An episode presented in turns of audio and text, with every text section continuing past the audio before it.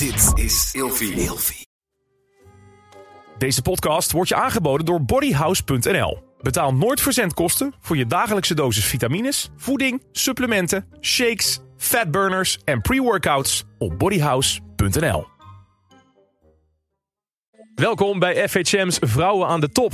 F H M-hoofdredacteur Chris Riemens en Ilvius-producer Ramon gaan elke week met dames uit de F H M vijfhonderd in gesprek over de successen in hun leven. Hoe schoppen ze het eigenlijk zover? Hoe zijn ze daar gekomen? Wat zijn hun talenten? En hoe hard werken ze voor wat ze hebben bereikt? F H M's Vrouwen aan de Top is een samenwerking tussen F H M en Ilvi. Wij hopen met deze podcast een bron van inspiratie en motivatie te zijn voor alle jonge vrouwen. Een hele goede dag en welkom bij weer een nieuwe aflevering van F H M's Vrouwen aan de Top. Top. Ramon, yes. Je bent er weer. Ik ben er weer. Ben gezellig, er gezellig. Uh, onze volgende gast is uh, als oprichter van The Media Nanny. Begeleidt ze artiesten als David Guetta, Charlotte de Witte en Reinier Zonneveld. Daarnaast is ze een van de grondleggers achter het succes van Martin Garrix. Vandaag de gast in de podcast, een van de belangrijkste vrouwen uit de dance-industrie. Ondernemer José Woldring. Dankjewel. Leuk dat je er bent. Thanks. Hoe gaat-ie? Goed. Ja? Ja. Druk? Druk, ja. Dat is altijd zo'n... Uh, als mensen vragen, hoe gaat het? Ja, heel druk. Maar ja. Wij hebben het echt druk, want uh, Amsterdam Dance Event uh, staat voor de deur. Zeker. En dat is... Uh, deze aflevering wordt uitgezonden uh, of wordt gepubliceerd in de week van Amsterdam Dance Event. Hele goede timing. Hele goede timing, inderdaad. Uh, dat is al echt uh, een van de drukste weken van het jaar voor jou, hè? Ja, dat is... Uh, Ik, misschien wel de drukste, het is ook de leukste week. Mm-hmm. Omdat dan, uh, nou ja, heel Amsterdam, wij zijn een soort van de host voor al onze artiesten, ja. evenementen. En um, het, is, uh, het is een gek, gekke huis, maar ik kan elke dag sta ik op en ga ik naar bed met een, uh, een lach op mijn gezicht en helemaal voldaan. Ja. En dan heel vroeg de wekker weer. Ja, dat sowieso. Maar dat is ook als je kinderen hebt sowieso. Ik heb ja. wel uh, gelukkig uh, mijn moeder die gaat oppassen. Dus dat heb ik al gecoverd. Chill. En uh, nee, echt heel veel zin in. Ja, kan me voorstellen. Ik ook trouwens. Mooi. Um, we beginnen altijd deze podcast om jouw cv door te nemen. Mm-hmm. Wat is je volledige naam? José Woldring. Geen tweede namen? Nee. Wat is je geboorteplaats? Loppersum. Loppersum, dat yes. ken ik niet. Nee? Ik weet wel Groningen, dat, toch? Ja, ja, ja. Ik weet dat van, je de aardbevingen. Zo. Van de aardbevingen. Ja. Ja, ik wist wel dat je uit Groningen uh, de regio kwam. Ja, nou ik moet zeggen dat sinds de uh, afgelopen jaren... dat mensen het wel kennen, omdat het dan nu af en toe het nieuws is. Maar daarvoor was het, uh, moest ik uitleggen. Nee, het is uh, uh, noorden van Groningen. Ja. Dus tussen de stad en uh, Delfzijl. Ja. En jij, jij hebt nog steeds een huis ook daar, of niet ja, meer? Klopt. Ja, ja. Daar kan je even terugtrekken uit het drukke leven in de hoofdstad. Ja. Nou, nu uh, woon ik eigenlijk fulltime in de stad. Maar, um, want mijn huis gaat straks versterkt worden. Dus... Uh, De schade van de aardbevingen uh, worden zeg maar hersteld. Ja. En het huis wordt aardbevingsproof gemaakt. Ja. Maar ja, in principe is dat wel altijd mijn, uh, ja, echt mijn, uh, mijn fijne plek. Getaway. Ja. Ja. Heb je wel eens een aardbeving gevoeld eigenlijk daar? Ja, ik niet. Maar ik denk dat ik ben, sowieso slaap ik gewoon heel vast. Mm-hmm. Dus 's nachts heb ik sowieso niet echt uh, van gemerkt. Uh, maar mijn familie wel. Die hebben het al een paar keer uh, ja. meegemaakt. Ja. Ja. Wat is je huwelijkse staat? Verloofd. Verloofd? Ja. Leuk. Hoe ben je gevraagd? En door uh, wie? Uh, door Brian. Um, tijdens mijn verjaardag afgelopen april. Ja. En um, volgend jaar... Uh, gaat het gebeuren. Leuk, nog een evenement wat je moet voorbereiden. Ja. Eerst A D E heb ik gezegd en dan ga ik uh, voorbereiden voor het huwelijk. Snap ik, leuk. Mooi vooruitzicht. Ja. Wat is je hoogstgenoten opleiding? Um, ja, dat is dan HAVO. Ik heb wel H B O gestudeerd, maar ik heb het niet afgemaakt. Dus dan is dat niet je... Nee, nee dus HAVO. HAVO. Ja. Ja. En um, hoe ging dat dan? Nou, na de HAVO ging jij gelijk een bedrijf beginnen? Ja, zoiets. Nee. uh, ik heb een tussenjaar gedaan. Nee, ik ben begonnen in uh, Groningen. Een jaar communicatie gestudeerd. Althans, een poging gedaan tot. um, maar toen was ik meer nog bezig met mijn breakdance carrière. Wat ja. toen uh, een, een belangrijk onderdeel van mijn leven was. En uh, toen heb ik een jaartje... Ja, niet zo heel veel gedaan. Ik mijn eerste vriendje, die woonde in Zwolle. Dus toen ben ik daar gaan wonen. En uh, toen ben ik eigenlijk al in aanraking gekomen met de muziekindustrie. Um, toen ben ik uiteindelijk toch naar Amsterdam verhuisd. Toen gaan studeren media en entertainment management in Haarlem. En tegen de tijd dat ik ging afstuderen was ik inderdaad al begonnen met The Media Nanny. En ik had een hele relaxte mentor, of hoe je dat noemt. Dus mm-hmm. ik, ik was eigenlijk één dag per week met school bezig en de rest kon ik zeg maar mijn bedrijf uh, opbouwen. Maar toen kwam er een soort uh, jaar waar allemaal mensen fraude hadden gepleegd met hun uh, eindexamen. Oh ja. Dus toen werd alles even wat aangescherpt. Dus toen was ik al bezig met mijn scriptie en toen dacht ik, fuck it. Ik, ik heb het zo druk met werk, ik zie het wel. Maar toen heb ik nooit stilstaan bij een studieschuld van uh, zeventigduizend euro die nog terugbetaald moest worden. Ja. Dus ik ben nu nog steeds, elke maand word ik aan herinnerd dat ik niet mijn opleiding heb afgemaakt. En dat was nog twee maanden of zo, dan had ik het gehaald. Dus, dus wat zou je willen zeggen tegen de mensen? Ja, afmaken. Ja. Of, of er niet aan beginnen. In ieder geval om die studieschuld te ontlopen. Ja, precies. Hoeveel moet je nu nog maandelijks aftikken? Mm, ik denk dat volgens mij zeshonderdvijftig euro per maand. Oh, veel wel. Ja. Ja. zeventigduizend euro ja. schuld. Ja, dat, dat is ook waar. Niet weinig. Nee, nee maar dat gaat heel hard, hè? Want toen kon je nog volle bak lenen. Dus ik leende gewoon volledig. En ik woonde gewoon in een appartement in mijn eentje in Amsterdam. En ik, natuurlijk, ik werkte daar wel naast. Maar ik was niet... Uh, ik was gewoon uh, lekker winkelen bij de Albert Heijn. En uh, ja, uit, gewoon uit eten. En het, ja. Je leefde gewoon. Inderdaad. Uh, ja. Ja, hoe lang is het geleden dit? Dit is... Uh, toen was ik... vijftien jaar of zo? Ja, veertien, vijftien jaar. Nee, je bent nu vierentwintig. Ja. Nee, ik ben vijfendertig nu. Dus ja, maar je bent twintig jaar verder. En dan betaal je nog steeds zeshonderd euro in de maand. Ik dacht dat het in het begin wat minder nee, was. Maar... Nee, nee, nee. Ja, in het begin veel minder. Ja, maar, maar nu, toch. Nu ga je gewoon... Ja, maar weet je hoe lang het duurt? In het begin hoeft hij ook niet af, zoveel af te lossen. En hey, mensen oh. realiseren dus zich niet. Dat je twintig jaar later bent... Nou, ik denk, je hele, ik denk misschien dat ik het... Nou, ik zal het ongetwijfeld... Ik denk dat ik een van de weinigen ben die het helemaal aflost. Ik denk oh. heel veel mensen... Want hè, ze kijken op basis van je inkomen wat je moet aflossen. Nou, tijdens corona kon je het op pauze zetten. En dan nu, nou ja, komen ze weer... Uh, komt weer de I B-groep. Uh, ja, verschrikkelijk. Of duo is dat nu. Duo, ja. ja. ja. Wat was uh, je eerste baantje?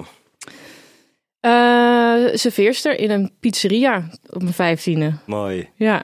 Heb je daar dingen van geleerd? Ja, heel veel. Ik vond het ook echt heel leuk.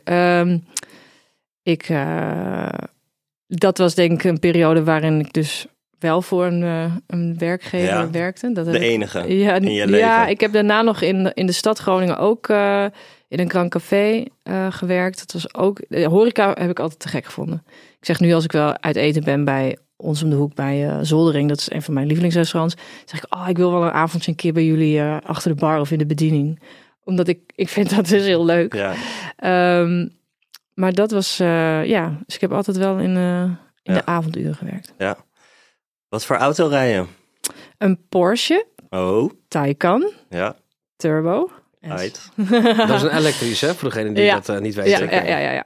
Waanzinnig mooi, ja. ja. Snelle auto. Ja, echt uh, heel fijn. Ik ja. ben, uh, uh, ja, ik, ik zeg al, ik wil niet meer anders. Gisteren had ik toevallig een, uh, een Porsche Boxster voor een dag. En dat is dus niet elektrisch. Mm-hmm. En dan ineens denk je, heb je dus het gevoel dat je in een oude, oudere auto rijdt. Terwijl het ook een nieuwe auto is. Maar ja. dat het elektrische gevoel is zo, ja. zo gaaf. Ik had uh, vorig weekend een Porsche Cayman G T vier R S voor een weekendje te Alright. testen. Nou, Was dat... dat die oranje?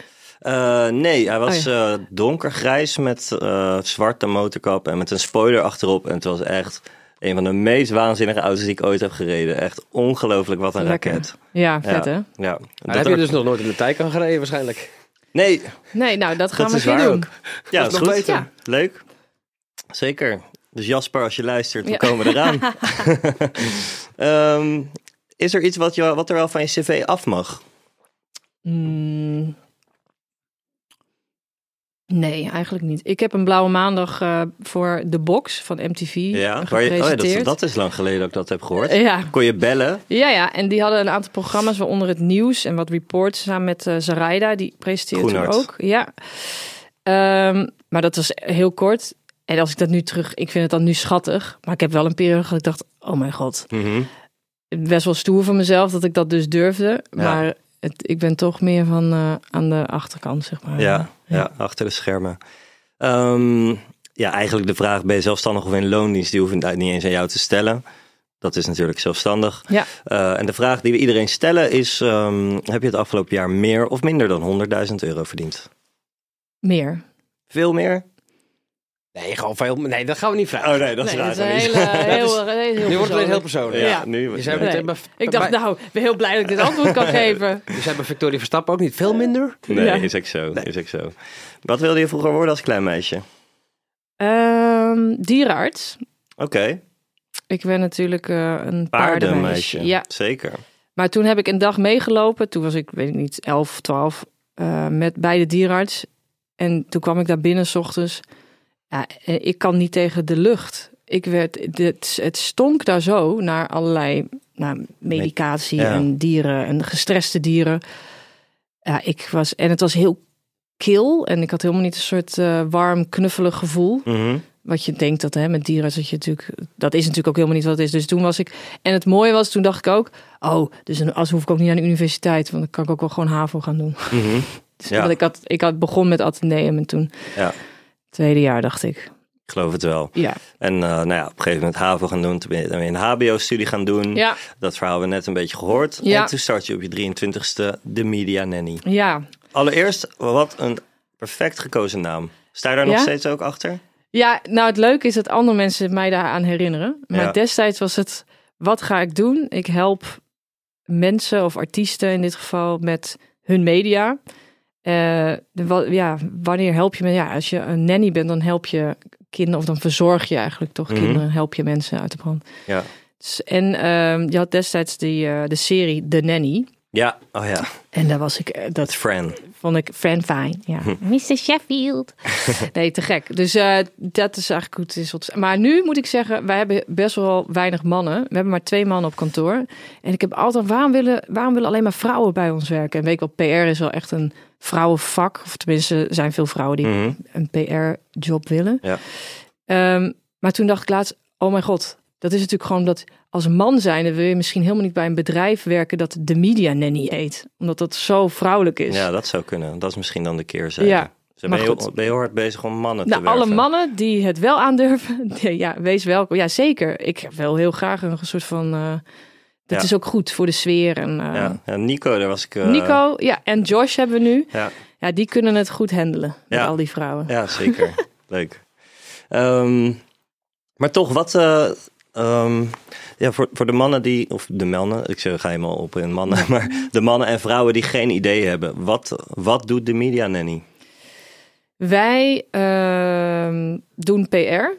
P R-management voor artiesten, evenementen, mm-hmm. merken. Uh, eigenlijk iedereen die een verhaal heeft of een product... Uh, en die dat via de media bekend wil maken. Uh, dat doen wij, niet alleen in Nederland, maar dus internationaal. Mm-hmm. Want veel van onze artiesten zijn internationaal. Ja. Um, en uh, dat is het een beetje in een nutshell. Ja, en als je even... Een, uh, wat, wat, wat voorbeelden moet noemen. Wat voor mensen werken jullie voor? Wat voor merken? Wat voor evenementen? Um, pff, dan moet ik altijd een heel rossig gaan opnoemen. Uh, nee, David Guetta, Oliver Heldens, um, Reinier Zonneveld, uh, Morten, Topic. Um, ah, dit had zo goed. Ik heb het gevoel dat ik een soort binnen een tijd... Ja, je, hoeft niet zo, je hoeft ze niet allemaal op te noemen hoor. Uh, nee, maar ik vind dat zo vervelend als ik dan mensen mis. En dat ik dat dan denk van, oh die had ik echt moeten noemen. Uh, Seth Troxler, daar ah, ben ik ja. heel trots op. Uh, is dat sinds kort? Ja, ja. die hebben net, uh, net getekend. Uh, ja, het is natuurlijk een beetje een gekke periode, want heel veel artiesten hebben natuurlijk tijdens corona best wel pittig gehad, ja. inclusief wij zelf ook. Um, dus nu zijn er allemaal weer nieuwe, dus zijn artiesten weggegaan en nu komen er heel veel nieuwe artiesten. Mm-hmm. En dat, ja, dat is heel gaaf, want dan heb je ja. een soort nieuwe energie. En, uh, ja. Volgens mij is Seth Troxler een hele, hele toffe guy. Ja, ja onwijs. Ik ken hem al heel lang mm-hmm. en... Um, Hij is, heeft ook wel heel veel verschillende fases in zijn carrière en leven gekend. Hij ja. is nu net vader geworden. Ah. En dus die is helemaal in een soort love bubble. En, en de uh, verkozen tot Resident Advisor D J ja. number one. Ja. Um, nou, en daarnaast hebben we dus, uh, doen we alles voor I D en T Group. Mm-hmm. Dus uh, van Awakenings tot Mysteryland. Sensation. Uh, Sensation. Nou ja, je kent ze allemaal. Um, en dan hebben we nog een aantal andere... festivals, evenementen, merken. Uh, ja, voordat ik hier een soort heel uh, ja, ja. reclame het wel, het ga wel, doen. Ja, nee, het is wel heel veel, heel ik. divers, maar wel veel in de entertainment, lifestyle, uh, muziekwereld. Mm-hmm. Dus ik doe, wij doen geen P R voor Shell Nee. Dus dat is echt, ja. We zitten niet aan een corporate uh, kant. Nee, nee, precies. Um, ik zei al even die, die lijstjes. Je hebt natuurlijk ook de I D M uh, top honderd, D J. De D J zo. Mac top honderd. D J ja. Mac top honderd. Wat ja. vind je eigenlijk van die lijstjes? Ja, voor ons is het belangrijk, omdat het voor sommige van onze artiesten belangrijk is. Mm-hmm. Um, ik vind het wel, ik heb er wel eens over nagedacht. Je hebt ook niet een top honderd beste schrijvers. Dus waarom heb je een top honderd beste D J's? Ja, of een top vijfhonderd mooiste vrouwen. Ja, dat, dat, uh, dat vind ik dan nog, want dan kun je een soort criteria. Maar mm-hmm. ik vind met muziek ja. uh, is zeg maar net als een, een top honderd beste uh, schilders. Hoe ga je iemand beoordelen? Want wie ze, wanneer ben je dan beter dan de ander? Gaat het dan om populariteit of hoeveelheid ja. streams? Dus je kunt, zeg maar, dat moet dan een soort van berekend worden. Maar het is echt een publieks uh, uh, votingcampagne. Mm-hmm. Dus het is gewoon de meeste stemmen wint. Ja. En dat is, uh, dat is wat het is. En het is goed dat het er is. Misschien voor sommige artiesten en voor business weet ik dat het uh, voor veel artiesten echt wel wat kan opleveren. Ja. En voor jullie als uh, P R-agency is het ook handig, dat soort lijstjes, want dat kun je weer Jawel, gebruiken. Als wij uh, een artiest in de top tien hebben, mm-hmm. is het wel iets wat je kunt benoemen. Maar er zijn ja. ook artiesten die uh, in de top tien staan of in de top vijftig, uh, die daar helemaal niet om hebben gevraagd. Dus mm-hmm. daar hebben wel mensen op gestemd, maar die doen daar verder, ja, die hangen daar niet zoveel waarde aan. Ja. Um, dus het is heel persoonlijk. Maar ja, voor ons is het inderdaad, kan het uh, hartstikke goed zijn. En wij helpen, wij faciliteren natuurlijk, hè, op het moment dat een artiest wel een campagne wil doen daaromheen op social media of via pers, dan gaan mm-hmm. wij wel meedenken over hoe ze dat het beste kunnen doen. Ja, zeker. Je noemde net een heel uh, lijstje op van men- mensen waar jullie voor werken en mm-hmm. uh, bedrijven. Maar het is natuurlijk niet zo dat je uh, daar gelijk mee begon toen je drieëntwintig was. En, uh... Nou, nee, ik moet wel zeggen dat dat ging best wel snel, want um, ik had uh, Anna Agency, een heel groot uh, boekingsagentschap, zij Uh, was een van mijn eerste klanten. En mm-hmm. daar zaten heel veel grote namen bij. Dus Hardwell, Nicky Romero, uh, D J Jean, Marco V. Uh, nou, nog veel meer. Dus ik deed toen al P R voor, hè, via het agentschap voor mm-hmm. heel veel uh, bekende namen. Dus zo kon ik mijn netwerk opbouwen. Want ik belde dan de krant in Polen als die daar kwam optreden. Of uh, een blog in Amerika voor een nieuwe release van uh, Hardwell bijvoorbeeld. Um, En de Flexicon was een artiest waar ik best wel snel, daar schreef ik bijvoorbeeld alle nieuwsletters voor en daar mm-hmm. promote ik als in feesten. Um, en toen, nou ook niet heel kort daarna, uh, kreeg ik, uh, ja, kon ik voor Spinnin' Records aan de slag. Ja. Dat werd ook een klant. Mm-hmm. Daar zaten ook heel, die had ook echt een vijver van al die opkomende talenten. En die, ja, de dancemuziek in Nederland is natuurlijk al heel lang heel groot. Alleen dat werd ineens heel groot internationaal. En in ja. Amerika werd I D M ineens een helemaal uh, het nieuwe genre, zeg maar. Mm-hmm. En uh, dus ik heb ook wel een beetje geluk gehad met de timing. Ja. Hè, omdat het best wel iets niche is. Maar ja. er was niemand die P R kon doen voor D J's. Dus kwamen ze al best wel snel bij mij. Van, ja. omdat ik had wel het netwerk en ik snapte hoe de scene werkte. Um, dus toen, uh, nou ja, met Spinnin' Records, toen had ik uh, nou, Martin Garrix, uh, Julian Jordan, Tony Junior. Had je zo'n hele groep opkomende artiesten. Die waren allemaal zestien, zeventien, uh, nou ja, allemaal jonge gasten. Um, en dat was voor mij wel een, echt een kickstart mm-hmm. van het hele. Weet je, toen liep het wel redelijk snel uit de hand. Ja. Omdat die jongens zo, uh, die gingen zo hard en die muziek werd zo goed opgepikt. Ja. Hoe heb je eigenlijk uh, die, die wereld uh, zo eigen gemaakt? Um, ben, je, ben je heel veel gaan feesten? Of, ja, uh... nee, ik heb altijd. Nee, dat is dus echt. Ik heb dus nooit echt. Ik ben nooit echt een partygirl geweest. Mm-hmm. Totaal niet. Uh, ik danste, dus ik breakdanste. En er is een, was een periode, had je heel veel feestjes waar je dan ook entertainments meiden op blokken. En weet je wel, maar ook dus meiden zoals ik, die konden breakdansen en die deden dan tien minuten dansen en mm-hmm. dan naast de D J of in het midden of ja. entertainment, zeg maar. En dat deed je dan op uh, feest van sneakers, weet je, oh, ja. in Bloemendaal. Ja, zeker. Of, uh, dat je, een Roog. Franchise in uh, de Escape. Ja, inderdaad, die periode. Mm-hmm. En dat heb ik, um, ja, denk twee jaar gedaan of zo. En dan kom je dus automatisch in aanraking natuurlijk met alle D J's en ja. mensen die daarvoor werken. En dat wordt gewoon je, ja, je ook een beetje je vriendengroep of zo. Mm-hmm. Um, Want daar was je elke week uh, ja, te vinden. Nee, ja, vier keer per week of zo had ik ja. dan boekingen. Ja. En het is dan natuurlijk, zeker in Amsterdam, is het ook echt wel een soort uh, ja, kleine groep mensen. En iedereen mm-hmm. ja, werkt met elkaar samen. En Uh, en toen kwam Anna dus... Uh, omdat, omdat ik dus... Ik studeerde natuurlijk media en entertainment ja. management. En ik kon goed schrijven. Ja. En ja, ik dacht van ja, hoe, hoe het precies werkt weet ik niet. Maar volgens mij is het niet zo moeilijk. En bel ik gewoon een journalist op en vraag of die een interview wil doen. Of iets anders tofs. Of iets wil... Ja, uh, het is toch een soort ja. ruilmodel. Mm. Wij geven jou iets en in ruil krijg, ja. krijg jij een mooi uh, stuk. Ja. En ik heb ook wel een tijdje gedacht, ga ik media inkoop doen? Dus advertenties verkopen, weet je, bijvoorbeeld voor uh, op radio. Ja, sales, ja. Dat, uh, ik vind dit, P R is wel echt, ja, het moment dat je, zeg maar, een artiest pitch voor een cover, uh, bijvoorbeeld. En dat je dan, dat dat, dat zeggen, ja, we hebben interesse en je gaat die shoot doen en het interview en dat is er dan. Ja, dat is echt wel priceless, zeg maar. Ja, wat was jouw eerste uh, juich champagne momentje op dat gebied? Welke, wat was de eerste uh, cover? Weet je dat nog?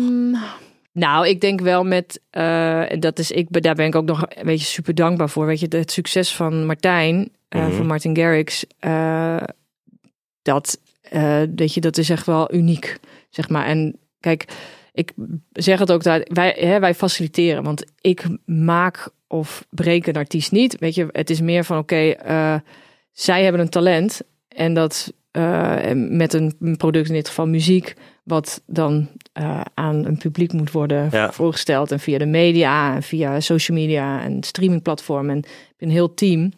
Uh, en op het moment dat dat allemaal supergoed gaat. Uh, en je gaat dan dus, krijg je ineens ook een soort van... Uh, ja, dan heb je ook iets in handen, zeg maar, waar je bij de grotere media mee aan kunt komen. Dus ja. dan ineens ga je met, met de Rolling Stone en Billboard en M T V Awards en allemaal dat soort. Mm-hmm. Dat was voor mij natuurlijk super ver van mijn bedshow in het begin. Ja. Dus... dat die periode, weet je wel, die hele grote, zo'n hele grote doorbraak meemaken met een artiest, ja, dat is wel echt, uh, ja, dat blijf je altijd ja. bij. En is komt P R nou echt uh, in de basis gewoon neer op gewoon uh, de media bellen en? Uh... En jij weet dat toch wat wij doen? Ja, dat weet ik zeker. Ja. Uh, ja, maar het begint wel met een soort van uh, voortraject. Uh, jij moet wel gevoel hebben van uh, voor wat de artiest wil en doet, en ook advies kunnen geven qua strategie. Ja. Um, want als ik aan, aan iedereen vraag, goh, wat zou je graag willen qua media-aandacht? Dan zegt iedereen, ik wil op de cover van F H M. Ja. uh, bijvoorbeeld. Maar als jij net een opkomende artiest bent en nog niet zo bekend, dan gaat een bladje niet zo heel, niet direct nog op de cover zetten. Dat is nee. best wel een, een traject voordat je daar bent. Of überhaupt feature. Ja, precies. Dat nou, is dat al... is al een hele moeilijke. Maar ja. dat moet ik zeggen, daar, daar zijn wij wel heel goed in. Mm-hmm. Om... Omdat ik denk dat wij hebben ook wel een, een bepaalde relatie met, uh, natuurlijk met de media. En die weten ook, oké, okay, we kunnen niet altijd alleen maar de grote namen uh, featuren. Het is ook op een nu een soort van elkaar helpen. Ja, um, geven en nemen. Ja, dus, um, maar dat is, ja, dat, dat traject vooraf, zeg maar, het bedenken van wat is dan de route die ze moeten bewandelen binnen, nou ja, media, maar ook qua social media. Ja. En, daar zit ook wel een stukje creativiteit in van... oké, okay, wat voor persfoto's werken goed? Uh, mm-hmm. Wat voor antwoorden moet je geven in interviews? Wat voor antwoorden moet je niet geven? Um, wat is de timing, weet je wel, als je een grote tour gaat doen? Um, welke, ter- welke territoria? Dus hè, sommige artiesten doen een hele grote tour in Amerika. Nou, dan is dat natuurlijk voor ons echt een belangrijk moment om daar wat te doen. Mm-hmm. Gaat niet als iemand aan tour is in uh, Amerika om dan in, heel veel pers in Australië te doen. Dat is een beetje gek, dat is, dat is een beetje vreemd. Maar dat moet je wel. Dus daar zit best wel een soort uh, ja. Ja, strategie achter. Ja, zeker. En um, jij, jij, jij werd eigenlijk al vrij snel via die boekingskantoor Anna... kreeg je heel veel uh, opdrachten binnen. Mm-hmm. Uh, klinkt alsof het al heel snel te veel werd voor, je, voor jouzelf alleen. Ja. Ik denk dat na twee jaar heb ik uh, mijn eerste freelancer uh, in de arm genomen. En shout-out naar? Ginny. Ginny, uh, en dat is nog steeds een goede, hele goede vriend van mij. Dus die, uh, uh, die kwam, uh, en die is nu zelf super uh, zelfstandig ondernemer. En uh, zij schrijft en uh, doet heel veel andere leuke dingen. Maar ja, en, en uh, Viv, dat is ook nog steeds een vriend van mij. Zij waren eigenlijk de eerste twee mensen die mij gingen ondersteunen. En dat was voor mij heel spannend, want ik ken nu wel gewoon, uh, weet je, persoonlijk, maar hoe ga je een team aansturen mm-hmm. of zo? Dus ja, ik deed maar wat, zeg ik dan maar. Ja. Dus op een duur leer je dat wel, maar um, kijk, wij werken natuurlijk ook in een hele informele uh, industrie. Er zijn niet echt regels. Ik zeg ook wel eens, het is eigenlijk zonde dat de muziekindustrie zo onprofessioneel is. Mm-hmm. Omdat er zijn namelijk, ja, er zijn niet zoveel uh, regels, zeg maar. En daardoor zijn sommige dingen nog ja, niet echt vernieuwend of niet van deze tijd. Um, en, maar het gaf mij in die tijd wel heel veel ruimte om mijn eigen manier daarin te vinden. Um, nou ja, en nu hebben we, met hoeveel zit het? vijftien, zestien? Ja. En ik heb ook wel, het is ook wel eens twintig, weet je, het komt en gaat. Um, maar ik heb nu wel, ja, ik ben wel heel blij. We hebben altijd wel heel veel jonge mensen bij ons werken. Ja. Heel veel mensen die vanuit hun stage dan blijven plakken. Mm-hmm. Ja, die hebben ook veel affiniteit natuurlijk dat is met, het. met de industrie. Ja, en ik heb altijd gezegd, je moet echt een passie hebben voor dit werk. Anders is het echt een hondenbaan. Want het is, ja, elke dag... Uh, het is wel gewoon een kantoorbaan. Dat vergeten mensen ook. Die denken wel met, op, met champagne op feestje staan. Uh, het, negentig procent van je tijd zit je gewoon achter een computer...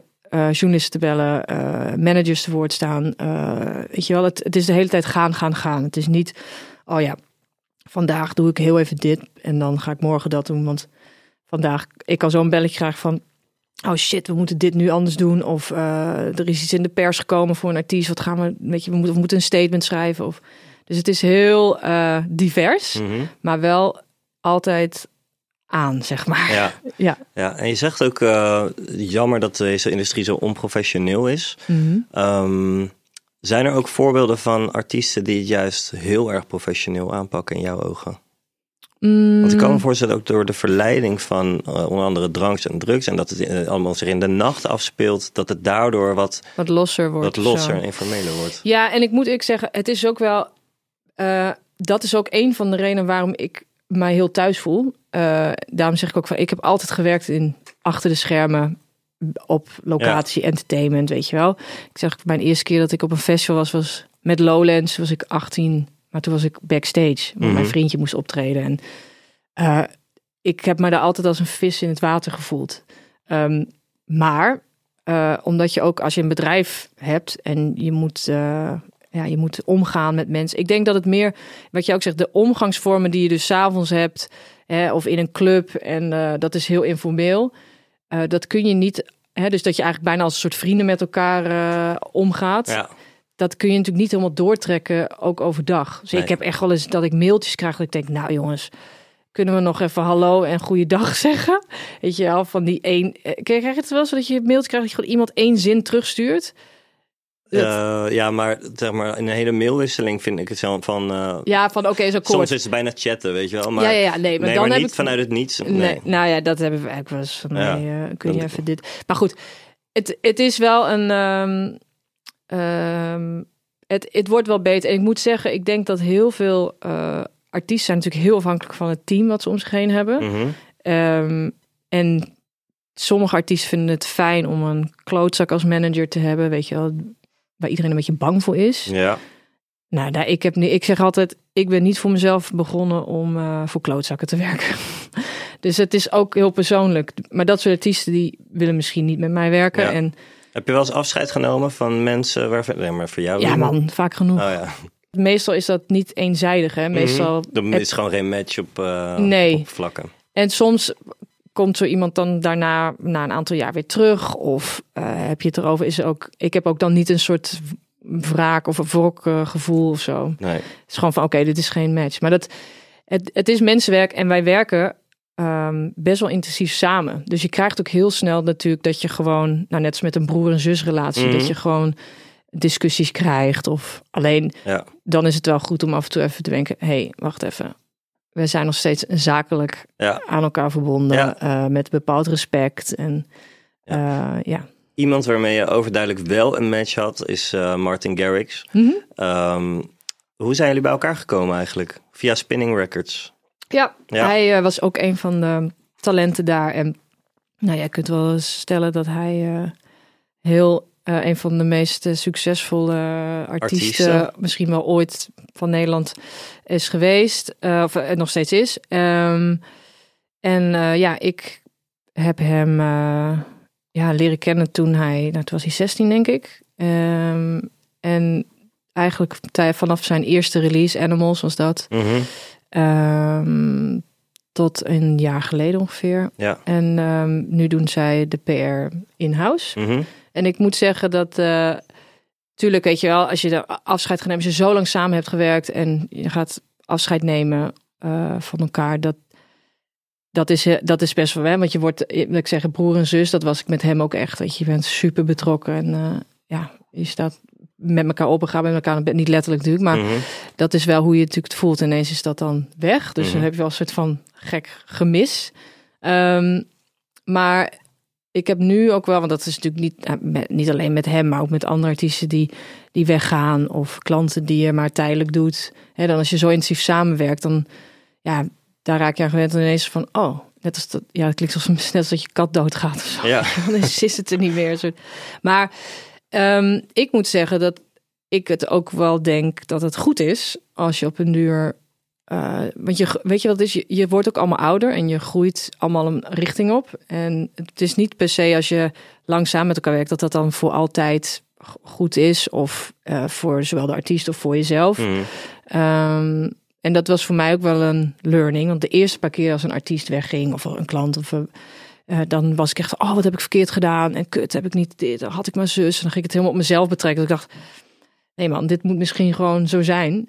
En uh, En als het wel aan mij, weet je, als ik wel misschien dacht van, oh, dit had ik misschien toch wel beter kunnen doen. Of, maar eigenlijk is het vaak, um, weet je, of het klikt niet op persoonlijk vlak, dat kan. En dan moet je zo snel mogelijk bij elkaar weggaan. Mm-hmm. Vind ik gewoon sowieso in het leven.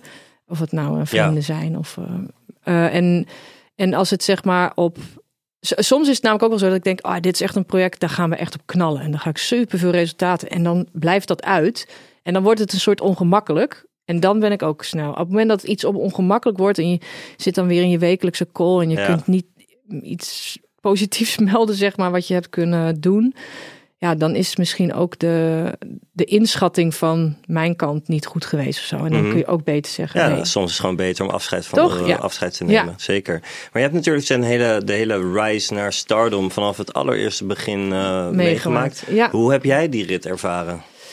Ja, nou, ik moet eerlijk zeggen, Uh, we hebben dat natuurlijk met meerdere artiesten gehad, maar met Martijn was dat wel uh, exceptioneel. Ja. Um, en ik soms, nu kijk je wel eens dan terug op uh, weet je, momenten en uh, is het bijna onwerkelijk. En ik denk dat heel weinig artiesten het op die manier uh, uh, zeg maar uh, doorstaan. Ja, het is echt bizar. Um, Geef je een voorbeeld van hoe? Nou, van ik denk dat op het moment dat je nog, en in zijn geval ook, en ook voor mij, ik was net begonnen. En hij zat toen ook nog op school. En je gaat ineens elk weekend optreden. En ineens, um, nou ja, M T V Awards, die wilden iets met hem doen. Dan sta je ineens op de rooiloper naast de grootste popartiesten. En, uh, en iedereen, nou ja, wat ook wel iets geks is, dat iedereen kent je ineens. Dus mm-hmm. uh, iedereen die, die ik sprak, of, uh, of nou media of andere artiesten. Ah ja, Martin Garrix, ah, die gast die dit en dit is. Was echt bizar dat je van de een op de andere dag dat je ineens wereldberoemd bent. Ja. He, dus dat is wel, nou ja, natuurlijk in Nederland is het wel zo van, nou ja, op het moment dat je meedoet aan een, uh, een programma of zo, dat je dan eens op tv komt en ben je beroemd, of he, in Nederland. Maar op dat, op dat op level, mondiaal niveau gewoon. Dat is echt bizar. Ja. Um, en je wordt gewoon de hele dag werd ik gebeld en gemaild en uh, dus dat dat is wel heel exceptioneel. Maar bijvoorbeeld met Oliver Heldens hebben een beetje soort gelijk meegemaakt. Want die had toen ook eens, die was ineens van de een op de andere dag nummer één in de U K. Mm-hmm. Ah, dat was ook niet normaal. Dan had je ineens, weet je, ook naar het B B C en uh, al die grote platformen mailen. Ja. Kunnen we een interview doen? Echt dacht van, oh wow, hij heeft echt nog maar drie keer een interview in zijn leven gedaan of zo. De, en nu al zit hij nu, nu al deze ineens, ja, want dat is level. Natuurlijk, je gaat echt, ja, je wordt wel echt in het diepe gegooid. Ja. Niet een soort mediatraining, nou, dat hebben we uiteindelijk wel een beetje gedaan natuurlijk, maar ja, je zit daar volledig, ja, alsof je maar, in je blote kont. Door zo'n uh, exo- exponentiële stijging in bekendheid, daar valt niet op voor te bereiden bijna. Nee, en het, het grappige is ook dat, um, ik vind dat het, dat voor mij is dat echt het meest leuke om mee te maken. Want uh, daarom zeg ik ook wel eens, ik werk heel graag aan talent wat n- nu aan het opkomen is. Mm. We hebben bijvoorbeeld Acraze. Hij heeft uh, dat nummer Do It To It. Nou, het is echt de grootste hit van uh, afgelopen jaar. Um, maar het, waarschijnlijk kun jij hem, jij kunt hem niet voor de geest houden hoe hij eruit ziet. Maar als je het nummer hoort, dan van A tot Z kun je mee zingen. Ja. ja. Niet heel veel tekst, maar wel. Uh, maar goed, in elk geval. Een beetje hetzelfde soort verhaal. Die was ook nog gewoon uh, bedroom producer. En ineens een mega hit en die stond afgelopen zomer op elk festival. En, uh, en het mooie is, is dat alles wat je de eerste keer meemaakt is super gaaf. Want het is nieuw. Je ziet ineens de reacties van fans. Weet je, hoe bizar is je op Tomorrowland ineens voor honderdduizend mensen staat die allemaal op jouw muziek losgaan. Knallen, ja. um, het grappige is dat alles went. Dus als jij dat voor de zesde of zevende of straks honderdduizendste keer doet, is het gewoon, wordt het ook gewoon je werk. Mm. Um, en dat merk je ook in perceptie van de artiesten, wat logisch is. Naar... Nou ja, nee, het, kijk, het, het is ook, kijk, ze blijven perfectionistisch, hè, want het is, het zijn ook echt. Uh, qua tech, want daar heb ik het wel eens mensen die vragen van, oh ja, maar D J, dan druk je gewoon op play. En, ja. Maar daar gaat zoveel aan vooraf. En de muziekkeuze die je doet en ook technisch. En je moet, nou, daar komt best wel veel bij kijken. En het produceren van de platen, dat is natuurlijk helemaal een... Dat is uh, kunst gewoon. Precies. Ja. Um, en dat moet je dan nog steeds blijven doen. En tegelijkertijd, dus hè, al die, ik zeg altijd van, oh, als ik bel, dan denk ik vast heel veel artiesten, oh nee, komt zij weer aan met een interview die ik moet doen. En er komt een punt dat je het zo druk hebt, dat zeg maar dat soort dingen zijn natuurlijk soms dan helemaal niet leuk om te doen. Dat je om 's ochtends mm-hmm. acht uur je nest uit moet, omdat een radiostation uit Australië ja. wat van je moet. Maar dat is wel belangrijk. Want superbelangrijk, het, ja zeker. Uiteindelijk is dat de wijze waarop het grote publiek weer bekend raakt met jouw ja, werk. Dat is het ook. Uh, en natuurlijk zijn er echt wel fases ook met artiesten, dat wij zeggen van, hé, hey, doen even chill. Maar bijvoorbeeld met Acraze is nu echt gewoon gaan. Hij gaat nu dan zijn ja. tweede single releasen. En ja. de follow-up is natuurlijk nog vaak mm-hmm. lastiger dan ja, de eerste. Zeker, want er zit er meer druk op. Ja, ja, tuurlijk. En je weet, het is best wel lastig om zo'n hit te evenaren. Ja, ja dat lukte denk ik uh, ja, weinig. weinig David weinig Guetta is een voorbeeld die, ik denk dat dat ook exceptioneel is. Dat die gewoon hit na hit na ja. hit. Dus gewoon, die kan bijna niks fout doen. Ja, en daarom staan zij uh, aan de top. En aan ja. de top is het eenzaam. Want niet zo heel veel mensen staan bovenaan, bovenaan die berg. Ja. ja, nee, dat is zo. Ja. Um, Amsterdam Dance Event uh, is gaande. Yes. Wat betekent A D E voor de muziekindustrie? Um, nou, voor de elektronische muziekindustrie is het natuurlijk een van de belangrijkste conferenties uh, van het jaar. Misschien wel de belangrijkste. Uh, het is natuurlijk internationaal, dus de hele wereld uit die scene komt naar Amsterdam. Ik denk iets van driehonderdduizend bezoekers of zo. Uh, in de muziekindustrie aan zich denk ik dat het een uh, heel vooruitstrevend festival is. Festival, waarom? Ja. Nou, omdat er, hè, het is niet alleen maar feesten, hè, want natuurlijk heel veel mensen, publiek gaat erheen om naar alle feesten te gaan. Mm. Dat hebben we ook nodig, want ik zeg, als wij als industriemensen alleen maar op die feesten staan, zijn het hele saaie optredens. Ja. Wij dansen natuurlijk allemaal niet. Ik wel hoor, maar heel veel mensen niet. Je breakdance. Uh, ja, nee. Dat, zo uh, komt zij weer aan. Uh, uh, nee, dus die, uh, d- dus het festival, zeg maar, de feesten zijn heel belangrijk, maar wat er overdag natuurlijk gebeurt is, er worden heel veel panels gegeven en keynotes en gesproken ja. over de toekomst. Uh, heel veel technische dingen. Uh, er wordt heel veel gepraat over equality, uh, diversiteit. Er zijn heel veel onderwerpen die wel worden aangestipt, die misschien niet op andere conferenties binnen de muziek is of binnen, weet ik veel, de, in de wereld überhaupt. Um, veel jonge mensen met een, met een goede mening, of en ook van die een mening durven te uh, uh, ventileren. Uh, ja, en ik denk dat dat het wel vaak begint met gesprekken die plaatsvinden voordat het echt dan een verandering, mm-hmm. dat de verandering plaatsvindt. Ja. Dus dat vind ik, een, uh, vind ik heel belangrijk. En dat maakt het ook een bijzondere week. Ja. Um, ik vind het persoonlijk heel leuk om al mijn artiesten natuurlijk te zien. Mm-hmm, want in, je hebt wel veel contact, maar daadwerkelijk je ziet elkaar, fysiek. Ja, het is niet alsof ik elke week mee op tour ben. Dat heb ik wel een tijd lang heel veel gedaan, maar ja, als je twee kinderen hebt en veertig paarden en weer veertig paarden. Ja, vijftien mensen op kantoor, dan uh, ga je op een duur toch je weekend uh, ja. iets anders inrichten. Um, dus in die week heb ik natuurlijk iedereen, ja, ik voel me ook een soort host. Iedereen mm. is in mijn stad, weet je wel. Ja. Uh, dus wij doen altijd een groot diner op woensdag en daarna een mixer, uh, waar we gewoon niet, uh, ja, ik ga niet meer de hele dag in meetings zitten. Mensen nee. komen gewoon lekker bij mij. Uh, Kom een drankje drinken en klets even bij. Met, juist met andere mensen ook. Mm-hmm. Uh, en die, uh, ja, die calls en meetings, dat kunnen we tegenwoordig heel goed uh, met videobellen doen. Ja, ja zeker. En waar, waar ben je deze week, uh, ik zeg deze week, waar ben je de week van A D E uh, te vinden? Behalve woensdag Oppels, is... Ja, woensdag is een beetje ons eigen. Woensdag doe ik ook een panel of een keynote uh, op de conferentie. Dus dan ga ik het hebben over hoe je een... Um, how to land a job in the industry. Dus mm-hmm. hoe, uh, hoe, hoe, krijg, je een hoe baan? krijg je een baan in de muziekindustrie? Omdat heel veel mensen dat vragen. Hoe word je als talent... Uh, Hoe moet je P R doen? Ja. Hoe word je bekend? Dat is natuurlijk wat mensen normaal te vragen. Uh, maar ik krijg heel vaak de vraag nu... Hè, hoe ben jij ooit begonnen? Hoe kan ik een baan in deze industrie? Want waar begin ik? Want mm-hmm. we hebben niet een, uh, een school voor nee. deze baan. Er is ja, ook geen eens een school voor P R. Wat heel gek is. Want het, is super... het is een vak op, uh, op ja, opleidingen. Maar ja, niet maar een... het is inderdaad een vak. Maar niet een opleiding aan zich. Nee. Geloof me, je kunt er vier jaar... Ja. Uh, en wat, wat uh, om die vraag gelijk te beantwoorden. Hoe, waar moeten mensen beginnen? Als ze een baan in de muziekindustrie willen. Nou, dan moeten ze naar dat panel komen. Ga ik dat natuurlijk, of naar die keynote. Mm-hmm. Ga ik dat vertellen. Nee, um, tipje van de sluier. Ja, ik denk dat het echt begint met... Uh, als je weet, dit is mijn scene. Hè, wat ik ook ooit heb... Mm-hmm. Hè, gelukkig op jonge leeftijd heb kunnen ontdekken. Dit is de industrie waar ik wil werken. Dan moet je gewoon netwerken. En dat klinkt super cliché. Maar het is echt... Op het moment dat jij mensen kent... En mensen zien jouw talent... En vinden je een... toffe chick of toffe gast, uh, dan kom je gewoon veel verder dan alleen maar online en mensen op Instagram gaan stalken en weet ik het allemaal. Het is allemaal, dat is natuurlijk best wel kut dat alles nu zo digitaal is en iedereen denkt van, oh ja, als ik maar gewoon op Instagram lekker aan iedereen ga ja. volgen en dan word ik vast wel of, of die mensen die dan heten allerlei stories gaan liken van omdat ik dan maar een, en dan krijg ik een cv in mijn mail van toevallig die persoon. Ik nee man, had mij gewoon een persoonlijk bericht gestuurd of Ach, probeer iemand in het echt te ontmoeten.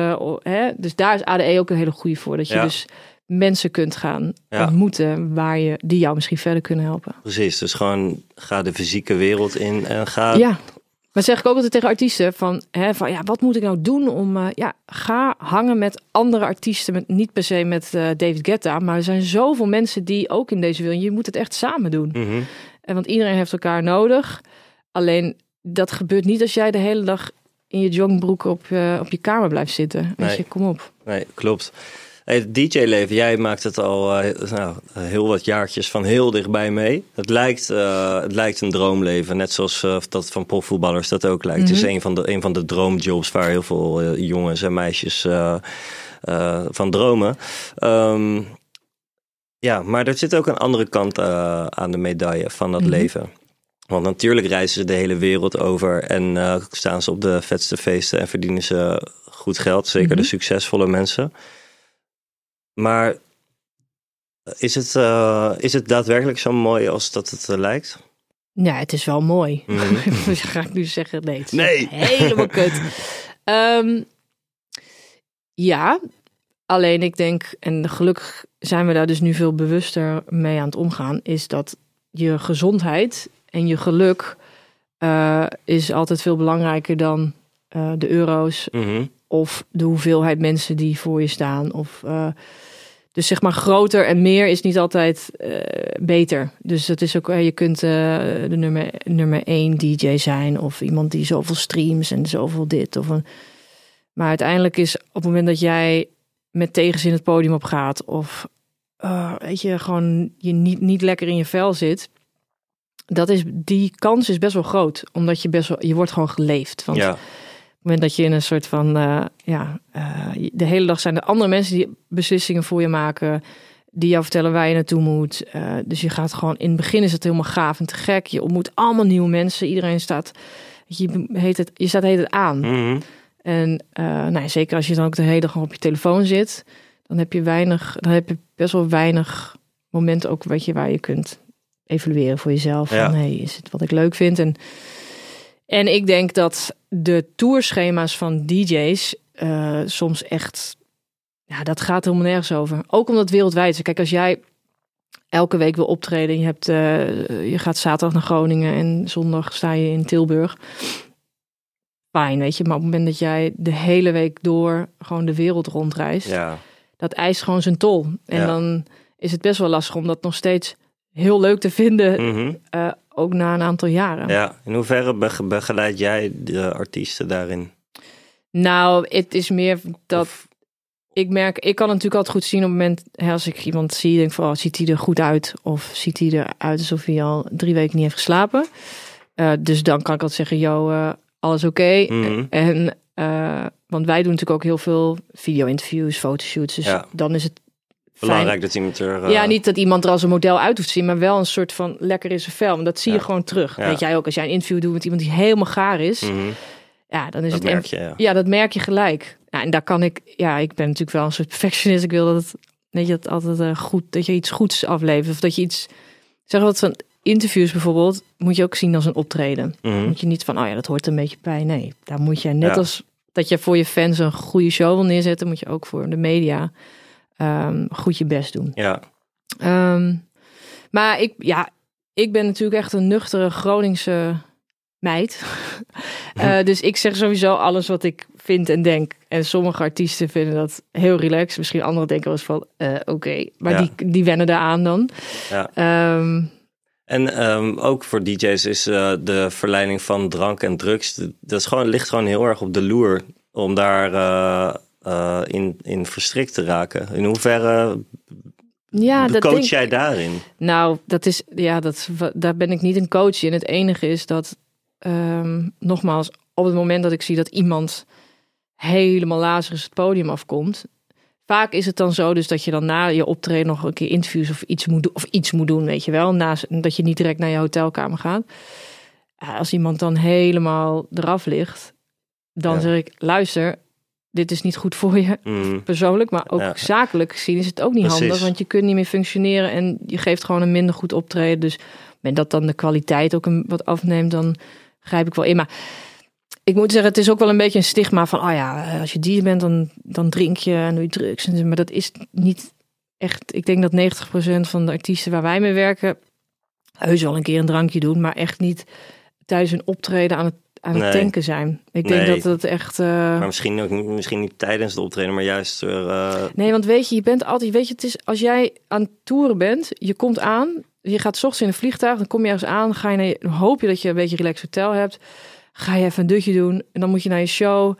En dan, je weet de volgende ochtend moet je weer naar de volgende. Mm-hmm. Dus het is ook niet dat je dan tussendoor heel veel tijd hebt om dan met allerlei vrienden nog allerlei dingen te ondernemen. Of ja, dat kun je wel doen, maar dan gebeurt het, als het gebeurt is het dan of rondom je show. Of eh, wat je dan, uh, als je zegt van nou ik wil een paar drankjes doen of je gaat lekker ergens uit eten. En, maar ik moet zeggen dat het... In deze tijd mensen daar ook veel meer... Alle tourmanagers, die zijn natuurlijk echt altijd mee... Ja. Zitten daar ook veel meer bovenop. Ja, precies. Ja. Ja, maar ik vind...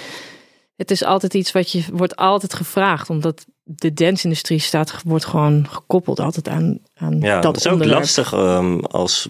Juist als P R-vertegenwoordiger... Om daar telkens maar mee weer te moeten... Nou, kijk, voor ons als mensen in is... Wij, wij dealen ermee en wij, weet je, wij houden van... de industrie waarin we werken. En wij vinden de elektronische muziek zien iets, weet je, een van de tofste dingen ter wereld. Alleen bijvoorbeeld als jij een merk hebt... Uh, en jij moet uh, events sponsoren hè, voor je marketing of uh, whatever. Als marketingmanager denk je dan toch vaak... Ah, ga ik een festival met uh, ja. m- bijvoorbeeld Defcon werken wij mee. En die hebben onwijs goede brand partnerships dit jaar gedaan... waar wij ook heel trots op waren... Um, omdat het voor de eerste keer ging het niet over... Oh ja, want uh, bij hardstyle daar... Uh, nou, mm. uh, het is echt, uh, weet je, wel een beetje op het randje. En nee, deze merk zegt... Dit is een van de belangrijkste communities... wat ook een, heel, een hele belangrijke doelgroep is... Uh, voor het merk, weet je, let's go. Maar er zijn nog steeds heel veel mensen die denken van... Nou, hier ga ik mijn handen niet aan branden... Ja, want straks, uh, uh, straks gebeurt er iets of uh, nou ja... Dus weet je, die denken, die zijn bang dat het hun, hun imago schaadt of ja, zo. Ja. Um, ja, de muziekindustrie, dat is waar jij werkzaam in bent. En toen kwam in één keer uh, corona om de hoek kijken, waardoor uh, eigenlijk je hele business plat kwam te liggen. Ja, dat is heel leuk. Ja, nee. We hoeven niet helemaal in te gaan op uh, nee, hoe dat nee, ging, maar... Nee. Um, ja. Hoe was dat? Ja. Uh, nou, ik zat in die periode midden in een uh, fusietraject... Um, met een groot uh, agentschap. Uh, of eigenlijk een overnametraject. Uh, dat is uiteindelijk inderdaad door corona... wat ik ook heel goed denk... als grote partij denk je... misschien, misschien moet ik nu geen bedrijf in de muziek kopen... want het ligt allemaal een beetje plat. Uh, maar dus zijn we gefuseerd. Met uh, Zeg. Met Zeg, ja. Sports uh, Entertainment Group. Ja, en daar uh, hebben we... Uh, andere, in de, zeg maar die hele coronaperiode... echt wel uh, ja, gekeken naar hoe, wat kunnen we dus de, als artiest niet kunnen optreden. En um, het is, weet je, alles stil ligt, wat kunnen we wel doen? En dus ik heb daar de artiestendivisie opgetuigd. Uh, en de Media Nanny was onderdeel van, nou ja, zeg maar, de, de, hele, mm-hmm. de hele agentschap. Dus die kon ook toen P R doen voor uh, voetballers die bij hun um, waren getekend. Uh, alleen, ja, het, is, het was een he- het sowieso een heel moeilijk jaar. Mm-hmm. Um, ik, uh, ik denk dat het voor mij een heel leerzaam jaar was. Hè? Want ik kwam ineens in een hele corporate wereld. En ik, dat is ook wat ik heel graag wilde. Ik wilde echt, weet je hoe dat werkt in een boardroom en met aandeelhouders. En uh, daar, daar had ik geen kaas van gegeten, zeg maar. Um, alleen ik miste gewoon echt mijn oude clubpie. Dus zeg maar, voorheen waren het gewoon ik en de rest van het team en met de artiesten. En nu zat ik ineens, was ik ineens onderdeel van een heel groot, nou ja, heel groot bedrijf. Uh, dus je hebt veel minder persoonlijk contact ook met iedereen die er werkt. Uh, je hebt toch ineens het gevoel dat je een soort voor een baas ook werkt of zo. Want het zit toch al. Dat een... jij bent overgenomen door een ander bedrijf. Ja, precies. Ja. En dat was ik ook niet gewend. Dus ik merkte dat ik daar best wel onzeker van werd ook. Um, nou ja, en het was gewoon natuurlijk heel lastig om dat jaar echt goede resultaten te behalen. Dus toen zijn we in december, weet je, gewoon gaan evalueren van wat gaan we doen. Hè, want je wil ook niet ergens geld tegenaan pompen, terwijl daar niet een soort uitzicht, uh, goed uitzicht in is. En toen dacht ik van, wat wil ik, wat wil ik? En toen, uh, nou ja, toen konden we er tot komen dat ik mijn aandelen terug kon kopen. Ja. Daar was ik heel blij mee. Zeker. Dus uh, sinds één januari ben ik weer uh, solo aandeelhouder van de Media Nanny. En we hebben een heel gaaf nieuw kantoor in het De L'Europe Hotel. En uh, het team, dus waar ik al heel lang natuurlijk mee werkte, die zitten er. En uh, ik was heel, vooral heel blij dat het, zodra, nou ja, vanaf januari, februari ging alles weer een beetje open. Dus er waren heel veel, was heel veel nieuw business. Uh, weet je, ik kon nieuwe mensen aannemen. Um, tuurlijk hadden we, hebben we echt nog wel de, nou ja, de, de kosten van corona. Het klinkt heel vies dat ik dit zeg. Corona-kosten. Oh, het is echt de enige, nou ja, in elk geval, ah, de littekens of zo, moet ik het iets anders ja. gaan doen. Anyways, de kosten van corona, die uh, zitten er natuurlijk hier en daar nog wel. Ja. Um, en dat gaat, denk ik, voor elk bedrijf in de muziekindustrie. Mm-hmm. Gaat niet uh, binnen een jaar dat alles weer uh, nee. back to norm, want je buffer is, uh, is wel redelijk ja. aangepast. En wat is nou het belangrijkste dat je hebt geleerd van het feit, ja, je ging uh, voor die overname, ja. dat bleek hem niet te zijn, nu sta je weer op eigen benen. Wat heb je van die rit erva- uh, geleerd? Um, nou, dat het, het is ook niet altijd elke uh, beslissing. Hè, die ga, het is echt vallen en opstaan. Dus in dit geval heb ik een beslissing gemaakt wat niet succesvol was. En dat is oké. Okay, mm. Want daarna komt er dus, hè, dan denk je dus van, oké, okay, dit was het niet. In plaats van heel stug vast te houden aan en iets proberen te laten werken. Nee, soms werkt iets niet. En natuurlijk, de periode heeft ermee te maken gehad en weet ik veel wat allemaal. Maar ik ben, er, ik ben altijd, ik spring altijd in het diepe. Dus op het moment dat ik voel van ja, let's go, let's go, let's go. En dan heel vaak gaat het heel goed. En dan uh, is het te gek en dan hangen we de vlag uit. En ja, soms, dat is ook het risico. En dat moet je als ondernemer ook wel hebben. Want als je geen risico's durft te nemen, ja, dan kom je nergens. Dan zit je nog steeds lekker in je eentje achter je laptop. Uh, je moet af en toe ook wel dromen hebben of ideeën van oh, misschien moeten we dit doen of dit en mm-hmm. Nou, in dit geval was het wat minder, uh, ja. Maar goed, dat heb ik er dan dus van geleerd. Van dat dat echt oké okay is. Dat is helemaal niet iets om je voor te schamen. Of, weet je. We gaan nu het gewoon weer op uh, een andere manier doen. Ja. En waar droom je nu van voor de toekomst van de Media Nanny? Oh, dat is altijd zo'n moeilijke vraag. Nou, ik droom dat we gewoon, als het, we hebben het echt, uh, dit jaar is, voelt voor ons al bijna als voorbij. Maar ik bedoel, voor mij voelt het bijna kerst.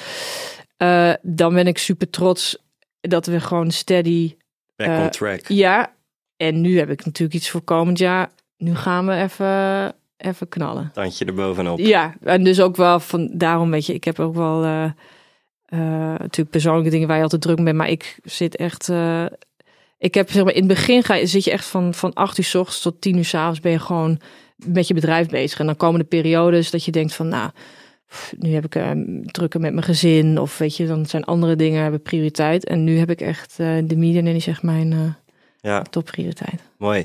En naast de Media Nanny, ben je, um, je bent een soort synchroon, ben je ook, ja, is jouw eigen merk ook heel erg gegroeid? Want je hebt zelf ook meer dan honderddertigduizend volgers uh, op Insta. Is dat een bewuste... Uh, nee, nee, totaal niet. Ik denk dat dat echt is ontstaan... Uh, ja, dat is op, op het moment als mensen zien van... oh, jij werkt met die artiesten. Dan krijg je natuurlijk heel veel fans van de artiesten... die denken, die willen ook mij dan volgen. Omdat dat is toch, weet je, als je echt fan bent... weet je ook van, oh ja, die heeft met die een relatie... en dit is de manager. En dat zijn dan dus mm. weer hardcore fans van artiesten geweest... die mij zijn gaan volgen. Uh, denk ik. Tenminste, als ik kijk van naar, uh, naar welke mensen het zijn. En, en ik denk dat... Uh, er een hoop vrouwen, of jonge vrouwen, het interessant vinden om te zien hoe uh, mijn leven eruit ziet. Mm, Omdat ja. het best wel divers is. Het is niet alleen... Uh... Zeker, ja, je bent een van de leading vrouwen in de dance-industrie in jouw vak. Ja, dus als je dit interessant vindt, dan kan ik me voorstellen dat je dat... Uh... Maar goed, ik zie mijzelf niet als een uh, influencer. Nee. Of tenminste, nou, dat woord wordt ook een beetje een soort uh, misbruikt. Um, maar nee, ik ben wel dat... een invloedrijk persoon. Misschien wel. Ja. In elk geval, ik hoop dat ik meer een inspiratie ben. Uh, tussen dat is, zou ik echt gek vinden. Mm-hmm. Um, maar je moet ook niet vergeten, ik vind ook de entertainmentindustrie en alle even. Ik, dit, ik vind dit ook tof. Hè? Uh, of als je wordt uitgenodigd voor feestjes of voor uh, iemand wil een product opsturen ja. of zo. Ik ben altijd let's go. Weet je, mm-hmm. ik ben niet iemand die in een mantelpakje. Uh, naar de werk en dan de kinderen ophaalt en naar huis. Ik heb ook wel een, een best wel een, uh, een bijzonder leven. Ja, zeg maar. Je hebt een verhaal te vertellen, absoluut. Ja, en natuurlijk met de paarden. En uh, ja, ja, ik kan me voorstellen dat mensen denken van... oh, hoe doe jij dit allemaal? Ja, nou, het gevolg is ook dat daar uh, zo'n brandpartnership als met uh, Porsche ja. uit voortkomt. Ja, nou en dat is wel iets, daar ben ik super trots op. Mm-hmm. Omdat ik altijd heb gedroomd van een Porsche. Ja. Toen ik al jong was. Um, en het grappige is dat we hebben heel veel, um, natuurlijk heel veel met hun ook gesproken over van, hè, wat, wat zouden we natuurlijk, wat willen zij als merk of wat is nou belangrijk? En ik denk dat zij, uh, zeker hier in Nederland, een supergoed team hebben zitten die echt wel verandering willen zien um, in de Porsche rijden. Want mm-hmm. dat is nog steeds heel erg veel man. Ja. um, en ja, ik vind gewoon als vrouw zijn, dan moet je natuurlijk gewoon ook een vette bak kunnen rijden. Ja. En uh, Porsche heeft natuurlijk, vind ik, ik vind dus Porsche een heel vrouwelijk, vrouwelijke auto, omdat het natuurlijk heel veel ronde vormen. Ja. Uh, en dan uh, heb ik ook nog het geluk dat ik uh, uh, de Taycan is natuurlijk volledig elektrisch. En iedereen zegt, de eerste vraag is dat, ja, hoe doe je dat dan? Als je dan naar Groningen moet je het opladen. Nee man, je rijdt gewoon vierhonderd kilometer non-stop. Ik kan op en neer naar Groningen van Amsterdam met deze auto. No problem. Moet je niet uh, telkens als eerste weg zijn bij het stoplicht. Nee, maar er zijn niet zoveel stoplichten nee, hoor, tussen Groningen en Amsterdam. Dus dat scheelt. Ja. Dat scheelt.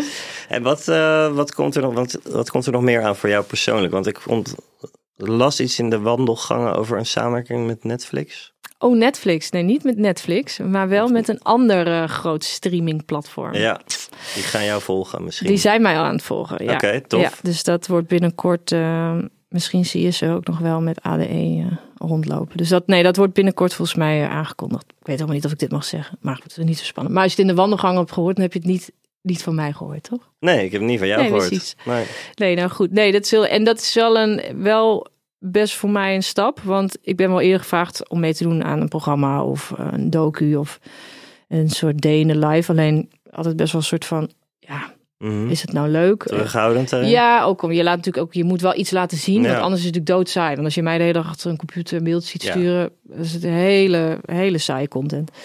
Dus het is wel echt, um, ja, dit voelde, op, mm, ja, ik denk. Ik zeg, waarom dit dan wel?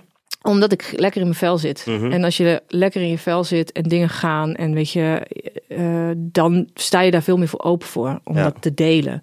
En als je nou, misschien onzeker bent of niet helemaal of veel stress hebt of zo, dan is een cameraploeg echt niet relaxed. Nee, ik kan me voorstellen. En dit is nu gewoon, uh, is het een serie of is het een uh, één aflevering? Nee, het is wel een meerdere aflevering. Oké. Okay. En het is ook niet alleen met mij, het zijn ook meerdere mensen. Ja.